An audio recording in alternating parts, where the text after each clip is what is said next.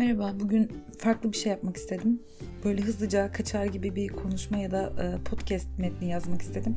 Bir de bunu deneyeyim bakayım. E, çekirdek kitlem dinler belki diye düşündüm. Konu şu, hiç öyle afili değil. E, kitap notu tutmak. Eğer çocukluysanız antiparantezini hemen ekleyeyim. Zor oluyor malum. Ben de sesli kaydedeyim dedim. Kitabım Doğu'nun Limanları. Ami Maluf'un başlarken e, kahraman bakış açılı yazdığı için e, acaba kendisi hanedan üyesi miymiş diye düşünülen romanı değilmiş. E, ama hikaye gerçek bir tanışıklık ve tanıklık üzerinden kurgulanmış. Baş kahramanımız İsyan. İsyan'ın ninesi e, yazarın nedense ismini zikretmekten çekindiği Osmanlı hükümdarı olarak geçen e, Abdülhamit Han'ın birçoğumuzun bildiği o kanlı sahneyle karşılaşan ve bir daha şifa bulamayan kızı İffet Hanım. İsyan baş kahraman, onun annesi İffet Hanım, babası Abdülhamit Han. Bu sadece başında geçiyor. Asıl kısım bu değil. Ee, İffet Hanım 87 yaşına kadar yani ölene kadar akli dengesini yitirmiş bir halde yaşamış.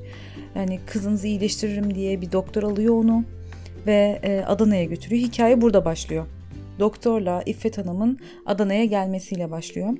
E, doktor bayağı yaşlı e, ama evleniyor e, İffet Hanım'la. Bir çocukları oluyor. E, tabii bu süreçte hani tedavi işte bir şekilde devam ediyor ama iyileşmiyor kadın hiç.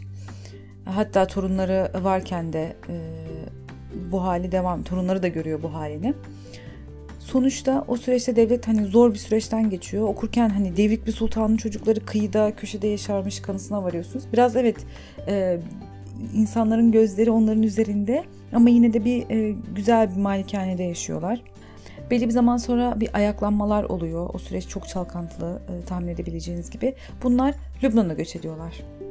İsyan e, yani isyanın babası e, Ermeni bir kızla evleniyor. Aynı zamanda e, İsyan dedesinin çok yakın bir arkadaşı olan işte bir Ermeni dostunun kızıyla evleniyor. Lübnan'da zaten Ermeni, Türk, Yahudi çok fazla etnik çeşitliliği olan hala bugün de öyle olan bir yer. Neyse asıl konuya geleyim. İhsan'ın babası bir Ermeni ile evleniyor. Üç tane çocuk dünyaya getiriyor. Ee, annesi e, üçüncü çocuğu dünyaya getirirken Darbekâ'ya göç ediyor. Ee, işte isyan tıp eğitimi için e, Paris'e gidiyor. Orada ilginç bir şekilde İkinci Dünya Savaşı sırası o zamanlar direnişi bir örgüte katılıyor. Yani aslında direniş örgütü, özel ismi bu direniş örgütü ne katılıyor. Ee, orada bayağı sın duyuluyor. Kahraman ilan ediliyor. Hatta böyle ilginç enstantaneler var. Ee, sona doğru okuyabilirim onları. Aynı zamanda bir kızla tanışıyor Clara ile. Clara da bir Yahudi. Eğitim e, biraz sürüncemede kalıyor tekrar Beyrut'a döndüğünde kahraman gibi karşılaşıyor, karşılanıyor demiştim. E, o sıralar Arap-İsrail gerginliği var. Arap-İsrail savaşı başlamak üzere. 1940'lar civarı. Eşiyle birlikte dayısının yanına gidiyorlar. Yani doğumu orada gerçekleştirecek kız e, eşi. Hayfa'ya gidiyorlar. E, bu doğum için geldikleri sırada babasının hastalandığını öğreniyor ve tekrar Beyrut'a dönmek zorunda kalıyor. İhsan tek başına dönüyor o sırada. Döndükten sonra bu savaş patlak verince 1948 civarı evet. Bu savaş patlak verince geriye dönemiyor. Aslında arada çok fazla bir mesafe yok. 4-5 saatlik bir mesafe ama gelmesi imkansızlaşıyor. Ee, şöyle bir durum var. Ee, gerçekten hani yani adam resmen e, gidemediği için deliriyor. Tabii bunda kardeşi Salim'in de payı var. Ee, kardeşi onu bu 1-2 sene sonra sanırım o Beyrut'a gittiğinden 1-2 sene sonra artık iyice akli dengesini yani psikolojik sorunları başlıyor akli dengesini yitirmeye başladığını öne sürerek onu bir kalbur üstü böyle bir akıl hastanesine yatırıyor. Zenginlerin işte çocuklarının eşlerinin kaldığı bir e, akıl hastanesine yatırıyor. E tabi iyice imkansızlaşıyor. Öyle bir imkansızlaşmak ki yani 28 yıl sürüyor bu. 28 yıl. Bu gerçek bir hikaye. Gerçekten 28 yıl e, o akıl hastanesinde kalıyor. Tam 28 yıl sürekli ilaçlarla uyuşuk halde olduğu için kaçma fırsatını da değerlendiremiyor. Bir tane arkadaşı var e, Lübnan'da yaşayan Bernard isimli. E, direniş örgütündeyken çok yakın dostlar. E, e, bir akşam yemeği gibi bir şey oluyor. E, işte bakın kardeşim abim iyi durumda diye e, onu e, bir birkaç saatliğine e, akıl hastanesinden çıkartıp e, işte o yemeğe getiriyor kardeşi Salim. E, ama e, isyan o kadar tutuk ki yani böyle e, ağzını açıp da iki kelam edemiyor. Gerçekten de hani ilaçların da etkisi var. E, kendisi zaten bir inanılmaz bir çöküş içinde. Bu süreç öyle geçiyor. O fırsatı değerlendiremiyor. Kitabın o kısımları gerçekten e, iç acıtıcı. Yani böyle bir sınıf tahtasına tırnaklarınızı sürtme hissi veriyor. Çünkü çok uzun bir süre. E, kimse gelip elinden tutamıyor. Koskoca hanedan işte nereden o yerden çıkamadı falan diye. Neden o yerden çıkamadı diye düşünüyorsunuz. Daha hanedanlık e, hali kalmamış da.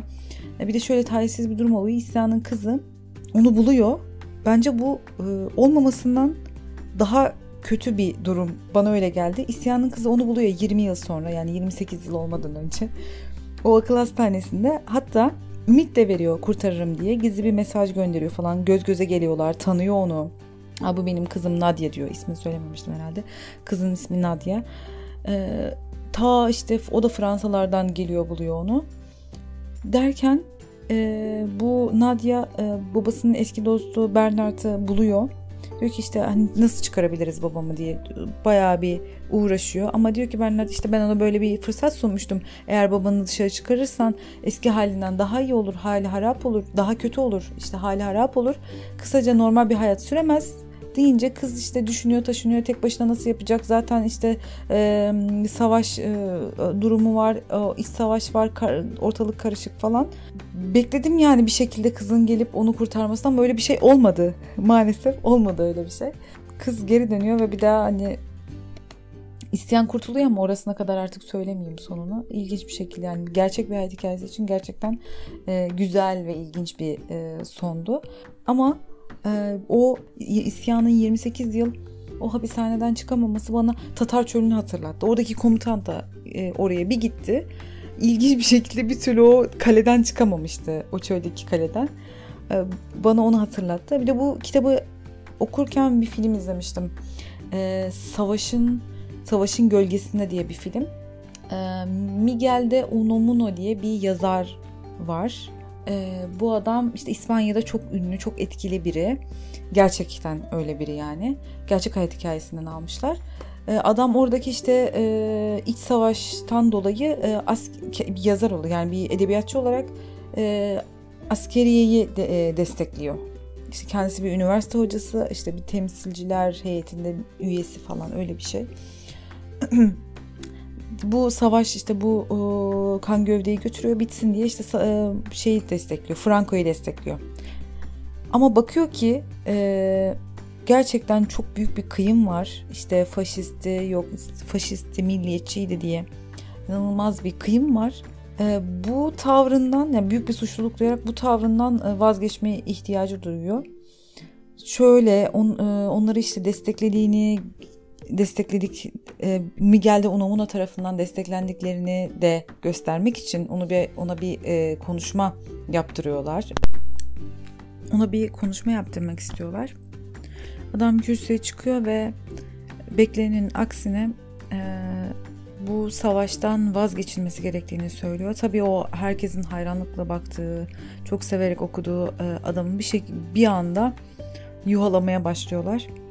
Adam sürgüne gönderiliyor ve sürgündeyken işte hayatını kaybediyor. Zaten çok kısa bir süre sonra 4-5 yıl sonra vefat ediyor. Yani böyle bir e, film direniş ve kahramanlık üzerine gerçek bir hikayeden kurgulanmış ilginç bir filmdi. İzlemenizi tavsiye ederim. Bu Ruşen Çakır gibi bitireceğim galiba. dinlediğiniz için ya da izlediğiniz için. Dinlediğiniz için teşekkür ederim. İyi günler.